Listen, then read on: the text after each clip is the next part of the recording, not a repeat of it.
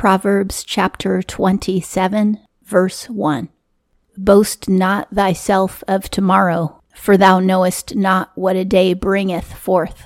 This also was said by Paul in the New Testament. He said, we shouldn't say what our plans are for tomorrow because we don't actually know if we're going to even live tomorrow or what will happen to us. And Paul said we should say, if the Lord wills. This just shows humility, understanding that the Lord is really the one in control, not us. But if we're determined and committed to doing something and we say, I'm going to do this, that isn't a sin. If you feel like you're boasting, like saying, oh, we're going to make this great building next year, or we're going to bring in all this revenue next year, then in that case, refrain from boasting and say, if the Lord wills. And then if you do meet your goal, then give the Lord all of the glory for it. Two, let another praise thee and not thine own mouth, a stranger and not thine own lips. Don't tell people good things about yourself let somebody else say it or let it not be said at all. Because when we boast about ourselves, we just look foolish and ignorant as well, because there's always going to be somebody who's done something more than you have. So when you're bragging, it shows that you don't understand what's going on in other people's lives. Three, a stone is heavy and the sand is heavy, and the anger of a fool is heavier than they both. There's a couple of ways of reading this that if somebody threw a stone at you or sand at you, it would cause you discomfort, but it would be worse if you're in the presence of an ignorant, angry person. If you're in the presence of somebody who's angry, they could do anything to you. In normal everyday language, we call it having triggers when people fly off the handle, but having triggers isn't normal. It means that there is demonic oppression in your life and you need deliverance because that's not how people are supposed to act. Another way of reading it is that anger is a heavier weight over a person than a stone, which is very true. The demon of anger will weigh you down and it will weigh your life down 4. Fury is fire, and anger is overflowing. And who standeth before jealousy? If somebody is jealous because their spouse is cheating on them, the outcome will be worse than if they were just generally angry. 5. Better is open reproof than hidden love. Sometimes you have a crush on someone, but you never tell them. And that's hidden love. And hidden love is not a blessing to anyone. But on the other hand, we also should confront people and lovingly rebuke them when they're in the wrong. If they don't get corrected when they're wrong, then they'll continue and they may lose salvation. So it's more beneficial to correct somebody than to love them secretly. Six, faithful are the words of a lover and abundant the kisses of an enemy. By faithfulness, it means true. If somebody genuinely loves you, they'll tell you the truth. Even if the truth is negative and it hurts your feelings, they'll tell you what you really need to know. For instance, if you have a behavior that's offensive, they'll tell you the truth because they love you and they'll say, I wish you wouldn't do that. Because they want the relationship to last. Because if you can't get along, the relationship will end. So that is faithful words of a lover but an enemy will kiss you. And that is because they're plotting against you and they don't want you to know. And they're superficial and fake. I don't trust anybody who offers me a hug the first time they see me, unless I'm at a Christmas party and it's a lady who just loves to hug people. In that case, I would still trust her. But with most people, if they come up to you with open arms or they flatter you or offer you things on first sight, they definitely want something and they are definitely a liar. This is why people get taken in on the street by kidnappers and others who want to do them harm is because they believe the lying lips of an enemy. So when somebody tries to pretend that they are your best friend and you don't even know them, they're definitely your enemy. 7. A satiated soul treadeth down a honeycomb, and to a hungry soul every bitter thing is sweet. This means that when you're fat and you're full and you have everything you want, then a honeycomb doesn't look good to you. But if you're starving to death, even bitter foods would taste sweet.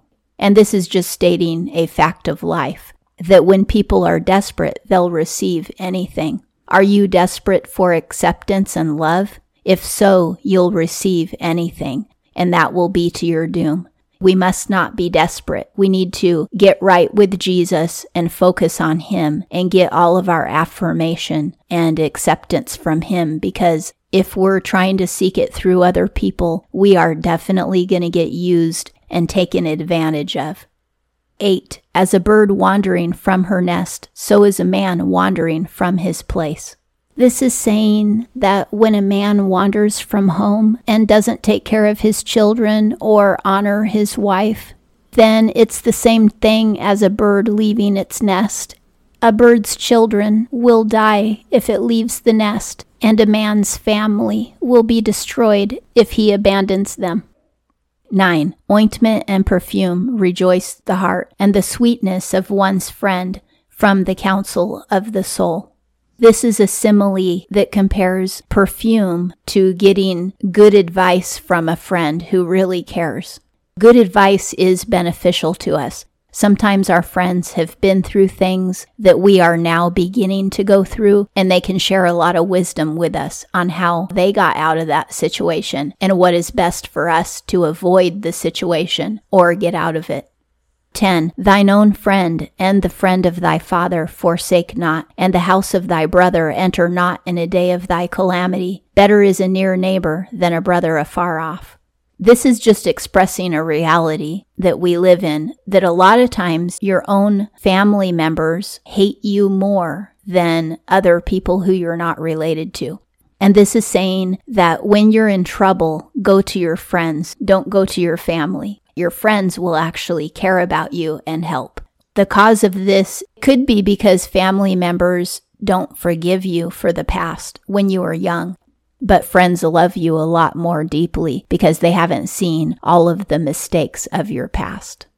11. Be wise, my son, and rejoice, my heart, and I return my reproacher a word. This is a father saying to his son, if you do what is right, then when people say evil about our family or evil about you, I can say, no, you are a good son. But if you're an evil son, I won't be able to defend you. 12. The prudent hath seen the evil, he is hidden. The simple have passed on, they are punished.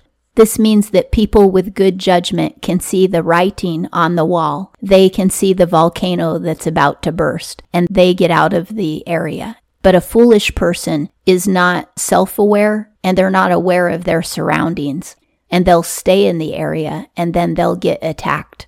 People will say, I never saw it coming, but they weren't paying attention to all the signs that were around them to show them that they were in danger. Always know who we're with and where we're going and what's ahead, and that way we can avoid danger.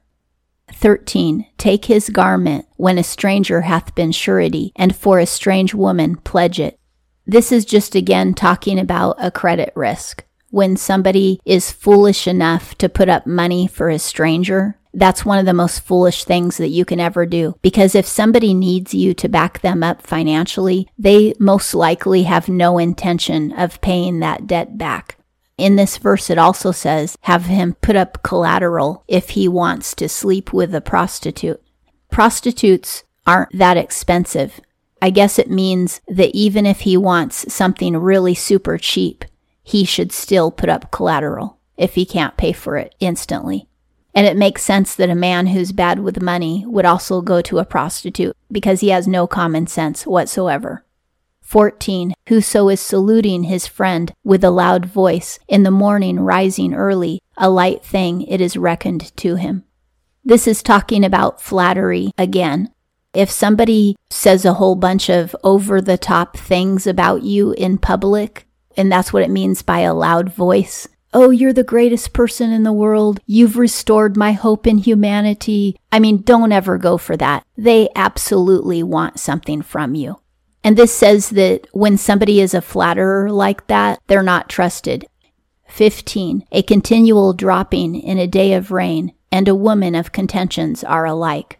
A bickering woman is irritating, just like a continual drop of rain that comes off of the eaves of your house. Look at a woman carefully before you marry her and make sure that she isn't controlling you in subtle ways because if she's controlling you in subtle ways before the marriage, it's going to turn into bickering after the marriage. 16. Whoso is hiding her hath hidden the wind, and the ointment of his right hand calleth out. If you try to correct a bickering woman, it's the same thing as trying to hold the wind or oil in your hand. It'll seep out through your fingers. So it's saying you cannot teach her or instruct her to stop being that way because either she's addicted to controlling you or she's totally miserable because you are overbearing and she thinks bickering is the only way to get her needs met. You can't change her by trying to control her. You have to stop being so controlling yourself, or you just have to put up with her because she's the one who's controlling. And this is why it's so important to be careful who we marry, because we don't want to marry somebody who's controlling, whether it's the wife or the husband. It will cause misery in the marriage. If everywhere you go is where the other person wants to go, and everything you do is what they want to do, and everything you buy is what they want to buy, do not get married. 17. Iron by iron is sharpened, and a man sharpens the face of his friend. This means that good friends correct each other's behavior. Now, this isn't always verbal correction. We don't always have to tell the other person, oh, I don't like what you did. At other times, it's our example that will correct them. When we behave righteously, they'll mimic that because they look up to us and they love us. And so then it will cause our friend to act righteously. 18. The keeper of a fig tree eateth its fruit, and the preserver of his master is honored. If you take care of your master, and that could be your supervisor or your parents, anybody who has authority over you, including Jesus Christ, if you serve Jesus and take care of what he wants, then you will have great honor, just as if you owned a fig tree. Fig trees are highly valuable. Figs are highly nutritious. They're even medicinal. 19. As in water the face is to face, so the heart of man to man. Just as water or a mirror reflects a man's face, what he does reflects what's in his heart. So if somebody cusses you out, belittles you, or takes advantage of you, or physically harms you, then their heart is evil. Stop hanging around that person. 20. Sheol and destruction are not satisfied, and the eyes of man are not satisfied. Hell is never satisfied. It wants more and more people in it. And Jesus said in the New Testament that hell enlarges herself. And again, the eyes of a man are not satisfied. People always want more, more, more. They always want another car, a bigger house, a better job, another promotion, more jewelry, more vacations. If you're a worldly person, you will never be satisfied. We shouldn't look through our eyes at what we want. We need to look in the spirit and look toward Christ, and then we'll be fully satisfied. 21. A refining pot is for silver, and a furnace for gold, and a man according to his praise.